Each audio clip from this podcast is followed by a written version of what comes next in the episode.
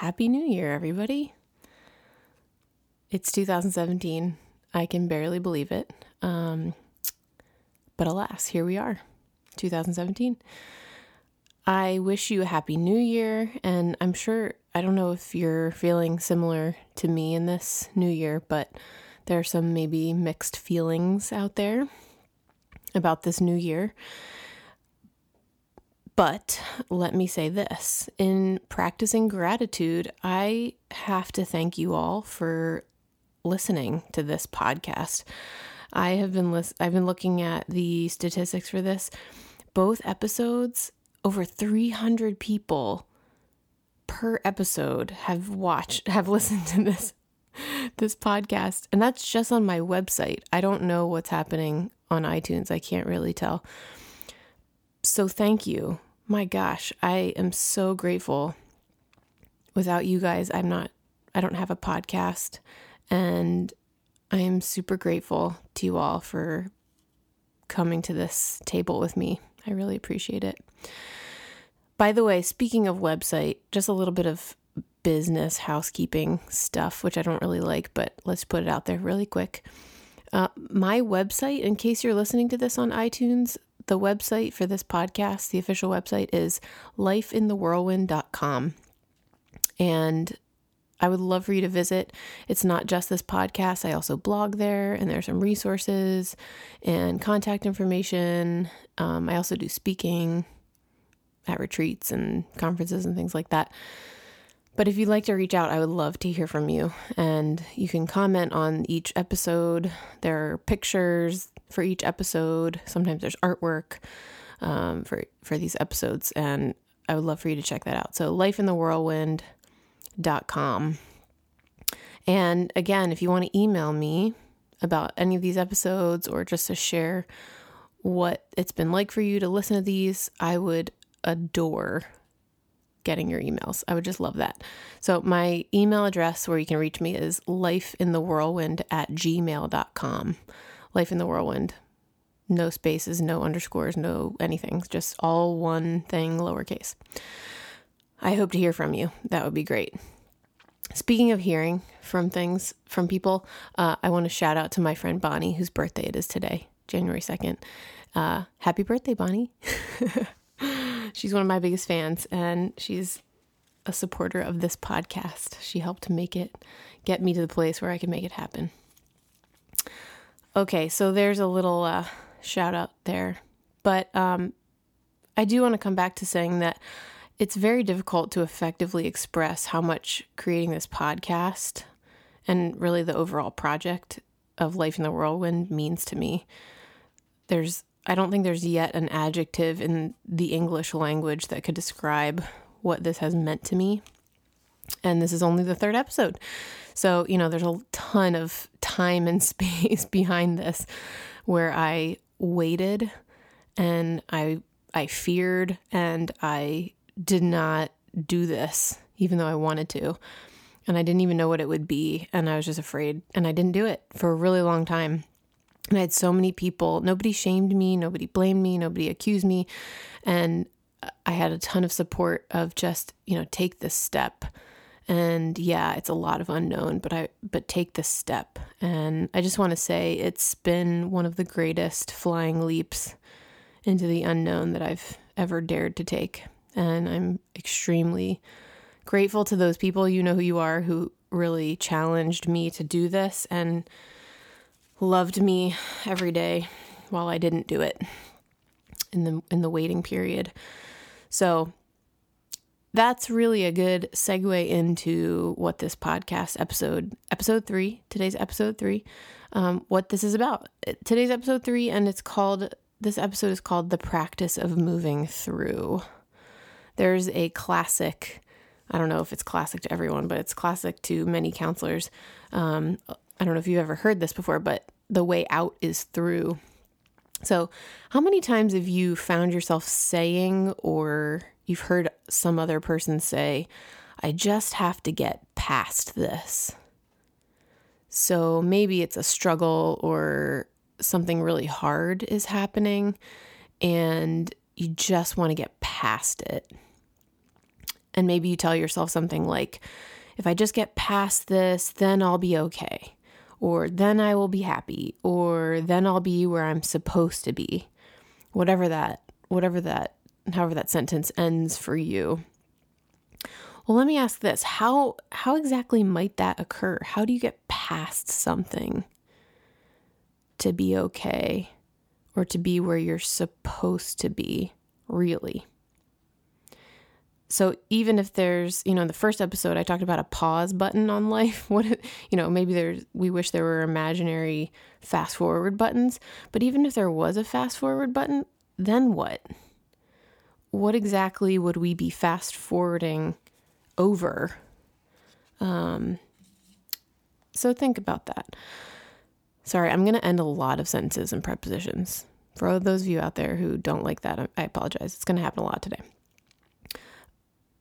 So we all know the question and we flirt with it, but here it is. Here's the question If something hard is happening that is causing you distress, what is actually occurring at that moment?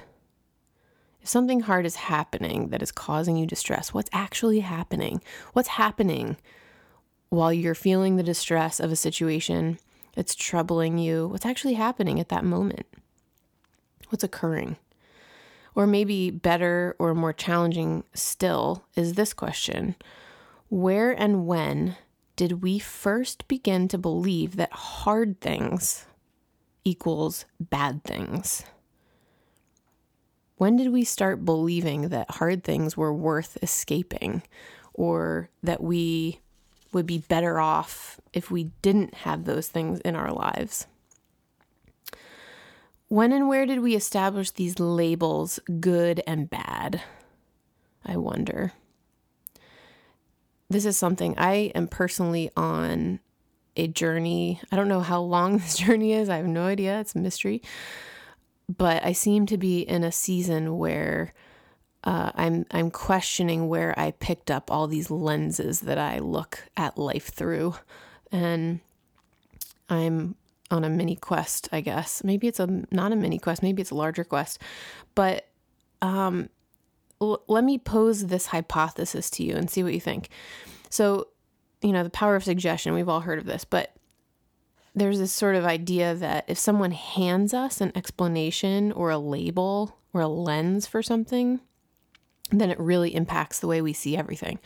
So sometimes, so much so that we we let all or most of the future, our future experiences, prove that explanation. So, for instance, if I were, so I live near a very large in city park called Fairmount Park, and I live near a section of it called the Wissahickon.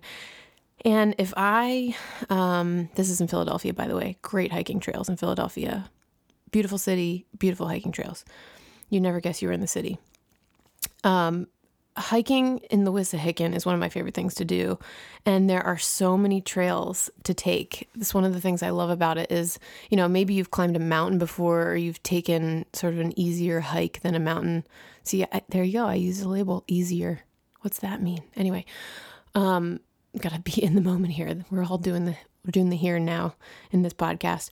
But um, if you've ever hiked and there's multiple hiking trail options how do you decide which one? Have you ever found yourself like doing a certain trail because you tell yourself it's the right trail or the wrong trail? Or what if somebody says to you, like, that's the wrong trail? But really, every trail starts in one place and then ends on the other side of the park or back where you started or whatever. So, is there really a right or a wrong trail? Uh, but here c- coming back to this idea of you know power of suggestion impacting even future experiences. So if i tell myself on the beginning of a hike that there's a right trail and a wrong trail it's going to impact my entire hiking experience. I might if i'm not living in the moment that i'm in as i hike i'm going to label this trail like the whole hike. I'm going to be hiking on this trail thinking I'm on the right trail and everybody else is on the wrong trail. Or I'm going to be saying I'm on the wrong trail I shouldn't have chosen this and I'm going to be miserable. So, this is just an example of how our labels color our realities. And we add interpretation to data all the time, all the time. I'm a counselor, and this is one of the things I've had to do the hard work of myself. So, because I can't expect people to go places that I haven't been willing to go myself um, in my own life, but I can't believe how much data I interpret, and I tell myself that's fact. I mean, like I said, easy, hard. We use these adjectives all the time, these labels good, bad, right, wrong, um, better, best, worse, worse, whatever. Um, we use these labels all the time. So I really this episode I want I want this to be well we'll go don't don't jump to the chase Heather. Wait for the invitation. The invitation will come at the end. I'll let you know what the invitation is, but I really want us to be thinking today about what our labels are in our lives. What are the ones that we're using? And how attentive can we be to them? How much attention can we pay to them uh, in order to live more presently and with our eyes more open? So, if for a minute, pretend this is possible, if you ignored the labels that you apply to your life, to the data or the experiences of your life, what kinds of things are just descriptively happening in your life right now? And when I say descriptive, I literally like this is maybe not the best thing, but like how would Spock explain this, right? Spock is like um known for his non-emotiveness, his non-emotional state. Um, he's very, you know, logical and realistic and descriptive. So, when you think about descriptive, like how do you just descriptively explain what's happening in your life right now, today, this hour, this month, whatever? How do you descriptively explain what's happening in your life the way Spock would explain it? I love that image.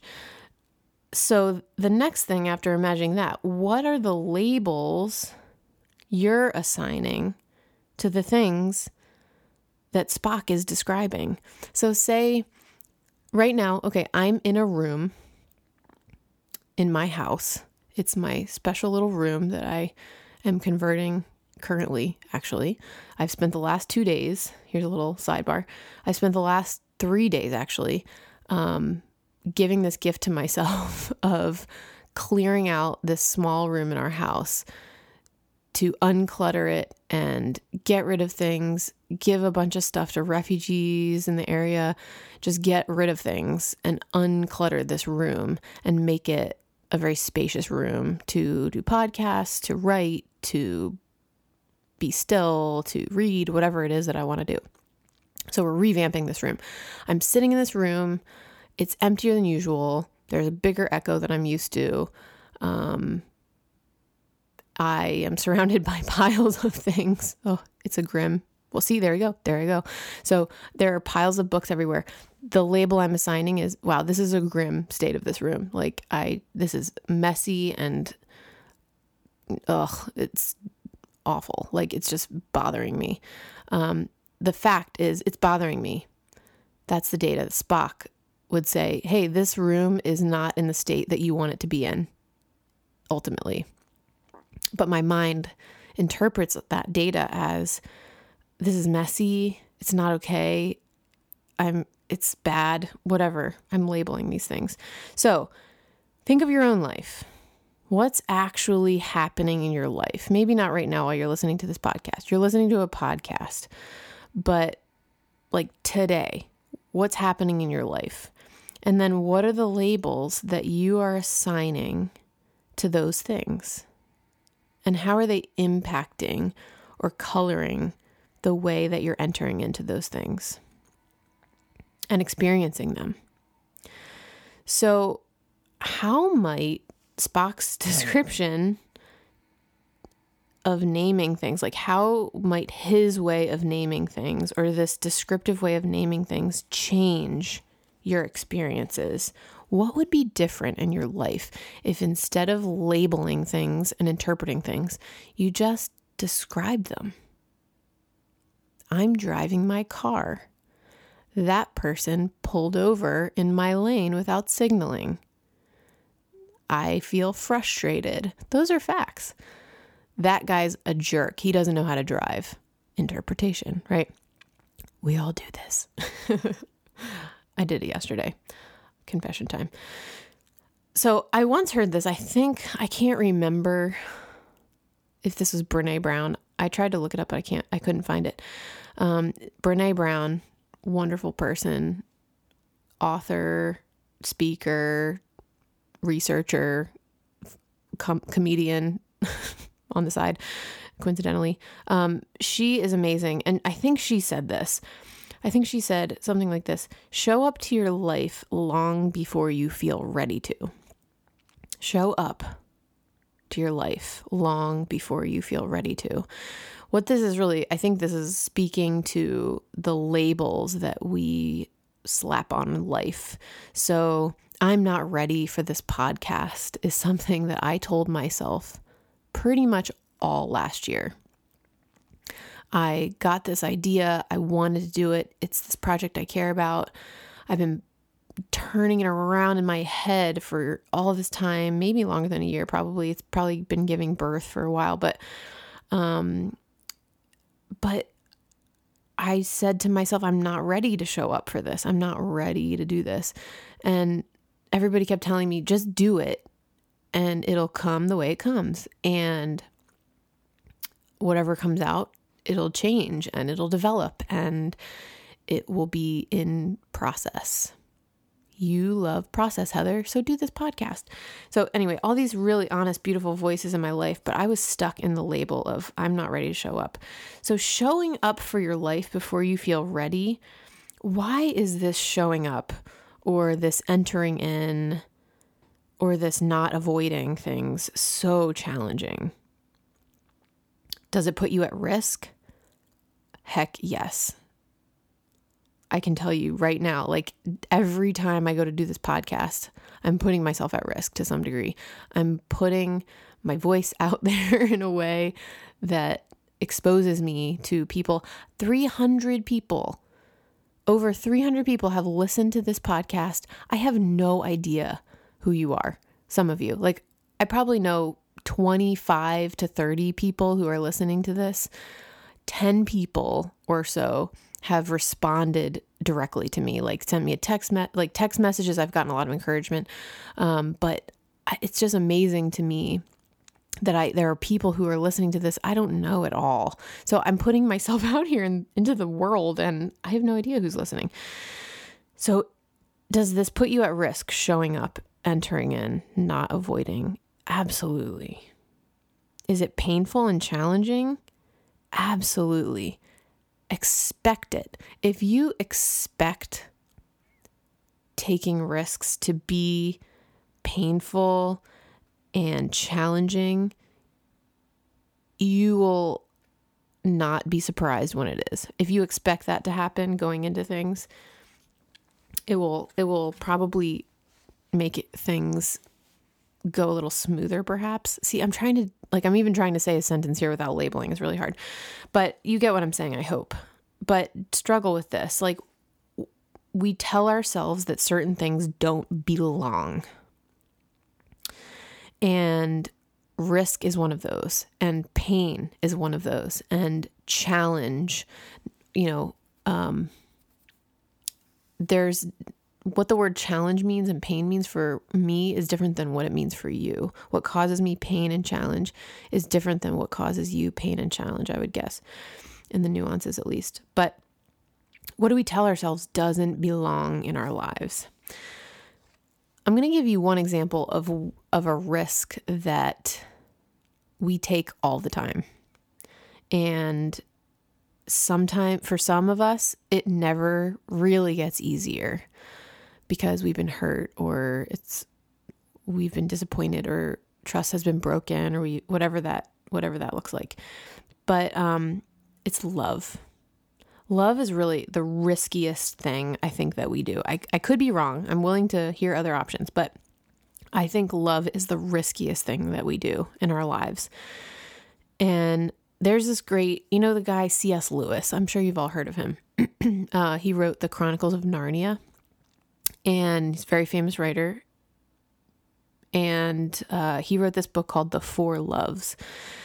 And this is one of my favorite quotes from that book that I've been chewing on this past six months or so. Here it is To love it all is to be vulnerable. Love anything, and your heart will be wrung and possibly broken. If you want to make sure of keeping it intact, you must give it to no one, not even an animal. Wrap it up carefully round with hobbies and little luxuries. Avoid all entanglements. Lock it up safe in the casket or coffin of your selfishness. But in that casket, safe, dark, motionless, and airless, it will change. It will not be broken. It will become unbreakable, impenetrable, irredeemable. To love is to be vulnerable. Wow, that um, that is very challenging to me. It's powerful. It is, I think, truthful. Um, to me, these are the words that describe this. We have the option of opting in or opting out of risky things like love or growth or relationship or process. But here's the thing is that when we label something as risky and risky equals bad, nothing really comes of that experience except for an increase of fear. And fear and love do not exist in the same space. One is always pushing out the other. So, how many people avoid risk or avoid things that are challenging and we end up hearing the story. I, I cannot think of an example of this. Like when when was the last time you heard someone tell a story of here's where I didn't take a risk and I grew like crazy. I just became this like amazing version of myself. I did not take this this challenging um difficult road, you know. And I and I'm so glad I didn't do it. I can't remember the last time I heard somebody tell a story like that. Usually there is no story, and usually no growth happens, and usually there's no story because there the story's over before it even begins.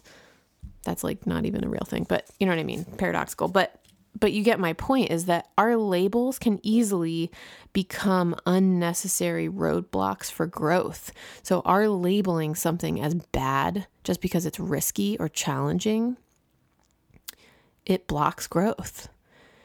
And again, I want to stress this that we do have the option. You have the option of opting in or opting out, and it is your option. One goes one way, and the other goes a different way, inevitably. So, what if when we approach risky situations for ourselves, even love, maybe it's a relationship, maybe it's a hard relationship, for you? What if we tried to put on just trying on a different label, like we try on a shirt or something we're contemplating buying? Um, what if we try on a different label?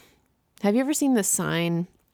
There's this sign that I've seen in like, I don't know, like country store. I don't know how to explain. Like you know, you go to these country restaurants. We go to the one, this one in Vermont or upstate New York every summer on our way back from camping. But it says, it is what it is. This sign, you know, you see these little wooden signs and it says, it is what it is. And if you think, if you look at it, it's kind of like, that's ridiculous. Like, what? what does that even mean? I have a friend who thinks that's the most annoying sentence in the world. But, um, but think about that statement actually. It is what it is. That's a very Spock like sentence. Uh, in the in the counseling world, we call these radical acceptance statements.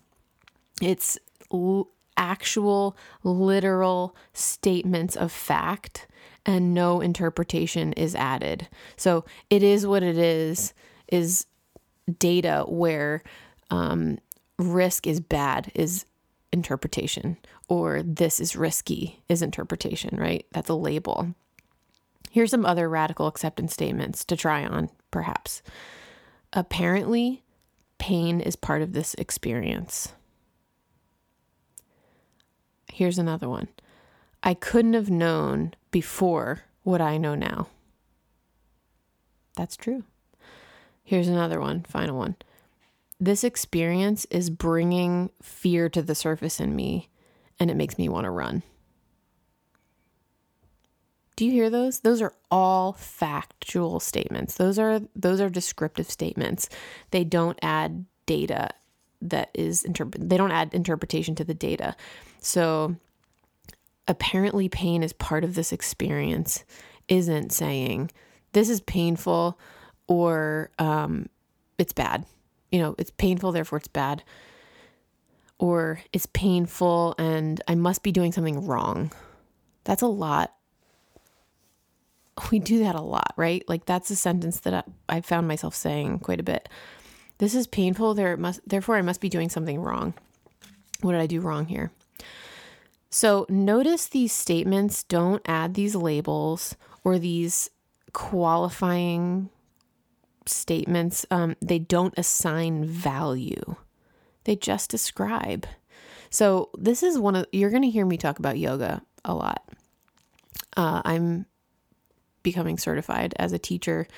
Um, I've been doing, I've been practicing yoga for quite a while now, 10 years, and I have found it well, that's a whole other episode, uh, maybe more than one episode. But all that to say, I'll probably be talking about yoga some some uh, in these podcasts episodes. But um, my teacher, one of my teachers that I value a lot, often says, "We'll do a position, we'll hold a pose for a certain period of time, and then you totally relax. You just rest and lay your body flat." And he'll say, "Feel what you feel." Just simply notice without judgment without assigning a label to what you're feeling. Just feel what you feel. Feel the resonance of that position in your body now that you're not doing it anymore. What would that be like if we just felt what we felt? It is what it is. No assigning value. So here's my, this brings me to my punchline question, as it were. What if the only label we ever assigned to whatever experience in which we find ourselves was life? You knew I was going to say that, didn't you? Because this is life in the whirlwind, right? What if the only label we ever assigned to whatever we're, we're in, in the midst of, It was just life? Apparently, this belongs. Apparently, this fits. Apparently, this is life. And I don't mean this in this trite, simplistic, or minimizing way at all. Please know that. Really, it's consider I want you to consider this. What has been the primary force that has made you who you are today? What is the primary force that has made you who you are today? Is there something that you're experiencing or you recently experienced or you're about to you think you're about to experience or whatever it is that you tell yourself does not belong and you want to run from it as fast as you can. You want to push the fast forward button. You want to get over that mountain. You want to get done. You want to be done with this. It's hard and you feel like it's wrong or bad because it's hard, maybe. But that's what this is about, this episode. It's this invitation to go through instead of past or around. So here's my invitation today take a seat to your life. Take a seat and look and listen to all the things that arise in you, in your life, what you notice. Observe it. Be a spectator to your life. Show up before you feel ready. Show up when it's hard and risky. And when you notice that value labels are rising up, just notice them. You can feel afraid, you can feel angry, you can feel excited, joyful, anticipation, whatever it is.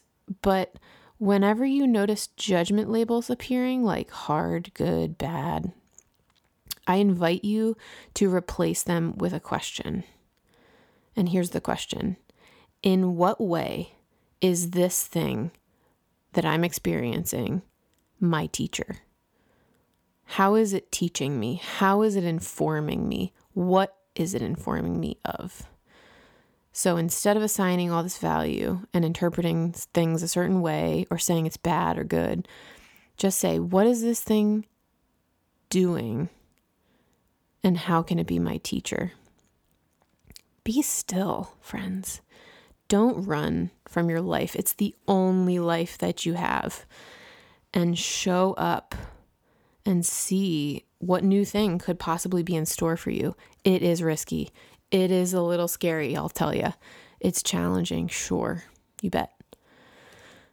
But um, that is my invitation to you. And again, like I said, I would never invite you to this if I weren't willing to do my own work in this area. And from what I've done so far, and I've been doing this kind of work for about six years or so now. I I wouldn't ask you to do it if I didn't know from my own experience that it was worth it. And that it was it was good work. There I go. I'm assigning, I'm signing a label. I apologize. It's work. It's worth doing. It's good work. I'm going to leave you with a blessing, which is if um, in one of my favorite books has been very meaningful in my own journey in the whirlwind. But this woman, um, Teresa of Avila, she's long gone now, sadly, but uh, at least from this earth. But she wrote a book called The Interior Castle.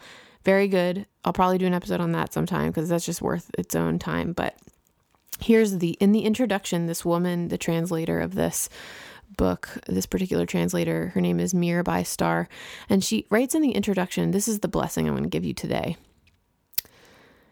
Be brave and walk through the country of your own wild heart. Be gentle and know that you do not know everything. Be mindful and remember that every moment can be a prayer. Melting butter, scrambling eggs, lifting fork to mouth, praising God. Typing your daughter's first short story, praising God. Losing your temper and your dignity with someone you love, praising God. Balancing ecstasy with clear thinking, self control, and self abandon. Be still, listen, and keep walking. So, wherever you are, show up. We want to see you. Take courage. Feel what you feel. Know that you start again each day and that this life in the whirlwind is for the living. And I invite you in, and I hope you show up. Thank you for showing up today. Thank you for listening. And I'm going to give a special gift to you today for this new year um, that is whenever I thought about this podcast episode, I this song came into my mind. This is a person that I value so much. He has been such a part of my journey. His music is deep to me and so meaningful and really poetic and raw, vulnerable music. Uh, his name's Fernando Ortega, and the song is called Storm. So I hope you enjoy it and Happy New Year, my friends. Take good care.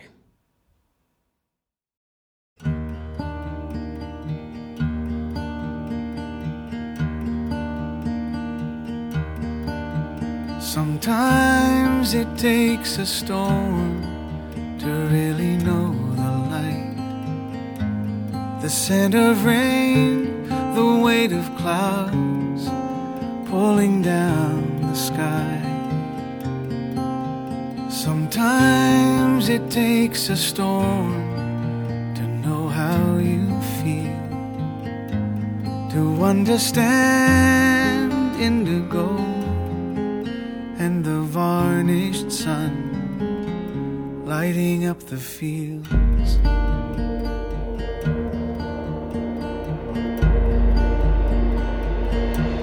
It takes the rain between the lines to know what sorrow finds. The way a cloud divides sometimes the clearing and the blue. I love you.